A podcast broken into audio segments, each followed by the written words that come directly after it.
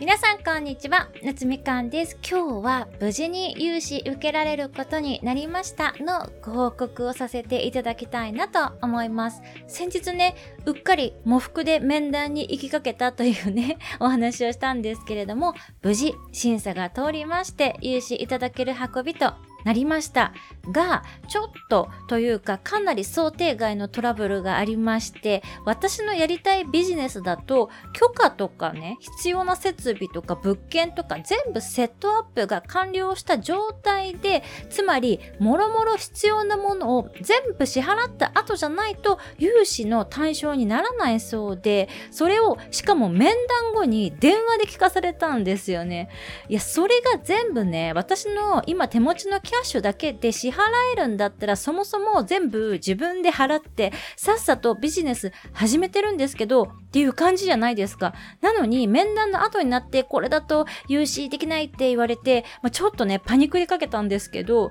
この新しいビジネスに対してではなくてあなたの今すでにやってらっしゃる事業に対してだったら融資できるって言われたんですよ。今、私がもうすでにそこそこ売り上げを立てられている事業、まあ、つまり個人で受注している翻訳とか、英語講師の仕事ですね。そこに対する設備投資という名目であれば、まあ、融資が今回できると。でも、もちろんですけど、最初に私が書類で申請した金額の満額はちょっと難しいって言われて、現状のまあ年間の事業売上の約まあ半分くらいに匹敵する金額をね、融資いただけることとなりました。決定した融資の金額は当初私がね、必要だと思って申請していた金額よりは、まあもちろんね、減ってしまったので、そのね、結果を聞いた時は、まあちょっと焦ったし、もうね、これダメかもってちょっとがっかりしちゃってたんですけれども、まあ実行資金の部分をね、増やせばなんとかなるかなと思うので、ちょっとね、いろいろ考えながら進めていきたいなと思っております。今回、初めて融資のお願いをねしてみていろいろ学んだんですけれどもまず皆様に知っておいてほしいのは商工会議所で言われたことと金融高校側で言われたことが結構違ったりするので実際に申請をしてみないとわかんないことってがすごく多いなということですね。あとは多分担当者によっても言うことが変わったりもね、してきますね。申請するまでに用意しなくちゃいけない書類とか結構膨大なので、せっかく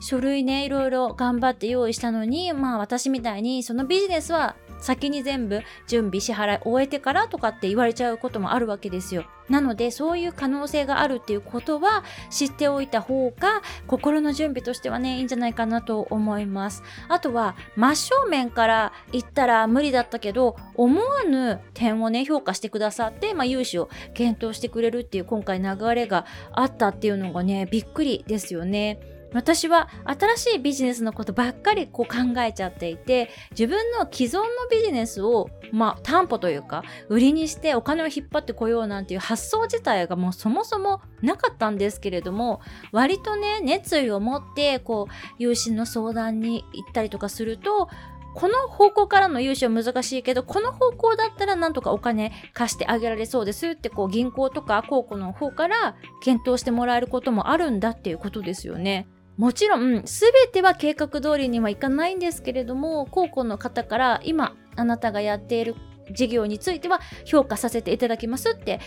言われた時、すごく嬉しかったんですよね。自分で事業を始めて自分の能力一本でまあお仕事取れるようになって、まあ、本当に今までコツコツやってきてよかったなって思いました。まだまだね、サラリーマンの方たちに比べたら私の社会的信用ってね、全然高いものではないんですけれども、これからもね、私の得意なことで社会のお役に立っていきながら信用ポイントをね、徐々に高めていけたらいいなと思っております。それではまた次のエピソードでお会いしましょう。バイ